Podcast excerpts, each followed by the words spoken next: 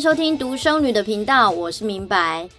首先呢，这一集的开始前，要先非常感谢我的好朋友，然后他也是 Podcast 频道酷姨联盟的主持人 Mavis，非常的感谢这位酷姨，他帮忙牵线，让我认识了解锁地球的上杰。然后我前天接受了这个通告，到解锁地球去分享我朝圣之路的经验。那在这一个经验分享的过程当中，我觉得非常开心，因为尚杰是一个很用功的主持人。在这个之前呢，我们有用一个 note 去讨论彼此，就是他的问题啦，然后还有我可能会回答什么样的东西。然后他很可爱，就是他也很怕他自己当场被爆雷，所以他有跟我说，我大概跟他讲一点点或一些关键字就好，那剩下精彩的就留在节目里面分享。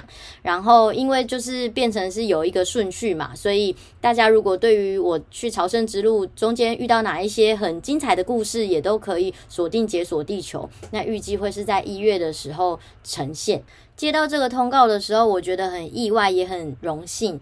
意外的点是因为解锁地球已经有四年的历史了，真的非常的厉害，要一直不断不断，从来没有间断的在每一周都定时的更新，这是不容易的，连我都没有办法做到，但是尚杰做到了。然后再来是朝圣之路这一条路呢，它在于旅行的话题中一直都是很热门的，但是这四年来竟然都没有人上他的节目分享，所以我非常的荣幸可以担任第一次讲朝圣之路分享。讲的那个人，所以真的非常的感谢酷姨的牵线，让我认识。嗯，我觉得做 podcast 的这条路呢，有时候是很孤独的，因为你可能听众听完了，真的也没有跟你互动，或者是你也不知道这一个节目会带你到什么样的地方，然后你常常会想说，诶，我讲的这个话题。是只有自己讲得很爽呢，还是有人因为了这些故事有被帮助到，或者是备受启发？因为那也是我创立这个 podcast 的初衷嘛。然后再来是，你也在过程当中很需要一个伯乐去，可能给你一些指点，让你知道说，诶，你怎么样做可以更好啊？或者是你可以去找谁谁谁去合作啊？那当你是 nobody 的时候，也不一定说你想要找别人合合作，别人就想要找你合作嘛。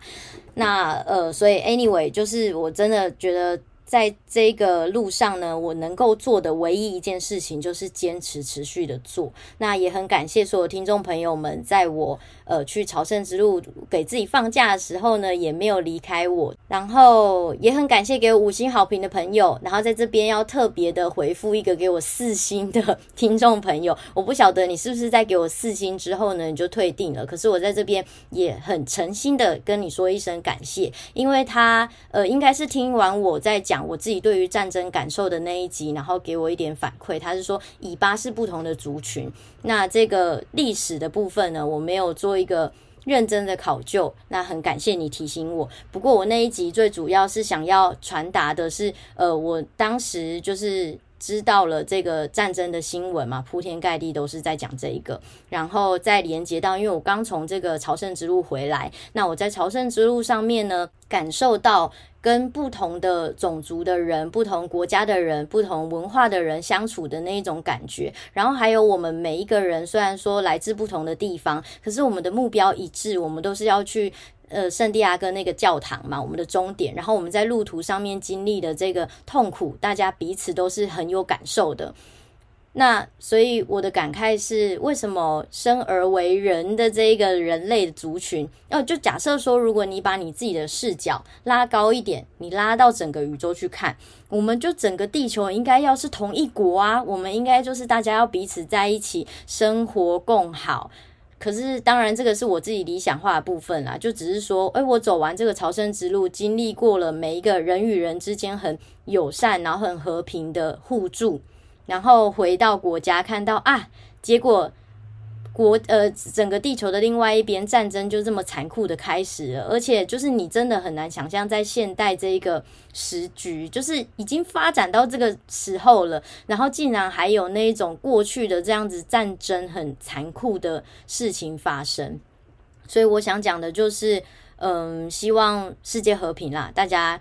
尤其是台湾也这么小，但是大家也会因为不同的颜色在那边吵来吵去，真的，嗯，很没意思。对于自己的人生也是没有太大的帮助。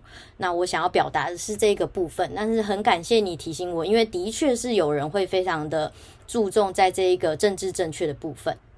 那回到，虽然创作是孤独的，但是你一定要相信，持续的做还有坚持，终究会有很好的机会进入到你的生命当中。就像是我呃透过了酷姨遇到尚杰是一样的。因为如果假设我就在从西班牙回来之后，如果我就停更或者种种忙碌的原因没有成就感，我就把这个节目停掉了。我今天的这个时间点也不会认识尚杰，然后有机会到一个这么棒的节目里面去分享我在朝圣之路的感动。那录完朝圣之路的分享之后呢，我跟尚杰也有很好的对话对谈，然后在过程当中就有想到说，诶，我们每一次在旅行的时候也会很感慨，我们在旅行的路上好不容易认识一些朋友，可是。可能各自回国之后就消失了，或是你在那个 moment 跟这个人好有对话哦，好有共鸣跟默契，可是种种原因缘分就尽了。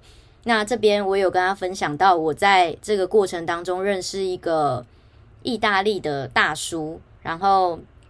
就很可爱，他一直以为我的名字，我的英文名字叫做 Eva，但是我的英文名字是 Ivy。我们就是在不呃彼此都是用不同的速度前进嘛。可是如果我们只要在共同会抵达的庇护所住在那一个乡镇的话，我们就会再次的遇见。所以，我们大概再次遇到可能有三四次吧。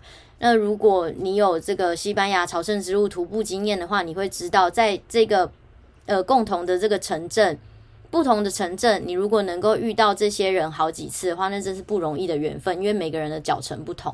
然后这一个意大利大哥呢，他连续七年都在走这条路，诶，真的是非常的很喜欢朝圣之路，我好难想象。但是 anyway，就是我其实，在后来，因为我就摔伤了我的背，然后所以我有休息了一下，我甚至有搭火车。我搭火车，呃，跨过了大概一百公里吧。所以正常来说，你只要一百公里前的那些人，他们不是用搭车的方式，他们绝对不可能追上你的速度嘛。所以你基本上就是不会再遇到他了。那可是呢，我就在一百公里之后我就遇到他了，因为他说他也搭火车，因为他说这个一百公里的路太无聊了，然后因为他已经走了很多。多变了嘛，所以他就选择一些他想要走路，然后选择一些他想搭车的地方。然后在那个城镇呢，我就很开心又再遇到他。我当下就觉得说，好，我要写明信片给他。然后因为我写完之后，我很有把握的是，我们接下来在同一个地方出发，那我们就会在差不多的地方又再遇见。然后我就想说，那我在遇见的时候，我就要把明信片给他。结果这一别就是。不确定是不是就永别了，因为我就再也没有遇到他了。那这是一个很小很小的故事，可是在我心里就是有一种说不出来的很奇怪的遗憾。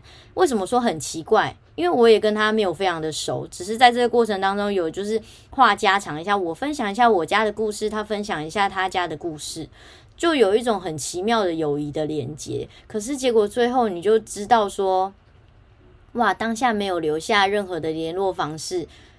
就可能一辈子就再也遇不到了，就心里有一种莫名的这种哀伤的感觉。不知道诶，不晓得听众朋友们，你们会不会有时候有一种莫名的惆怅感，就是从心里这样子油然而生？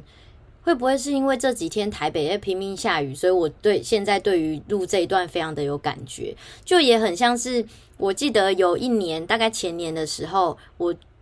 过年，因为后来就是父母都走了嘛，然后过年基本上会有某几天就是自己一个人过。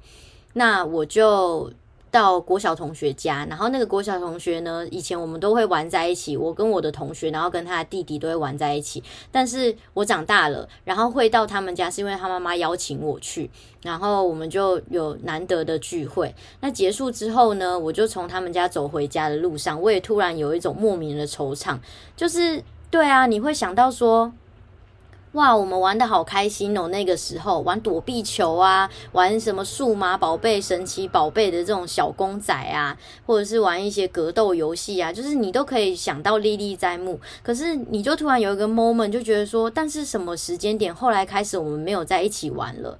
而且以前小时候是那种每个礼拜周末，不是我去他家，就是他来我家哦。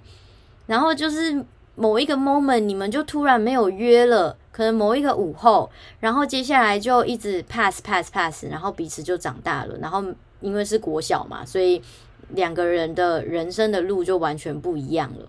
就很奇怪，就是哪一天开始就没有一起玩了？那为什么没有一起玩了呢？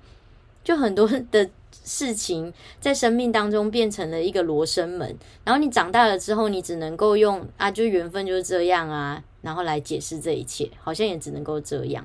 那所以，我真的也很感谢跟尚杰的这个谈话，因为我就想起我摔下床。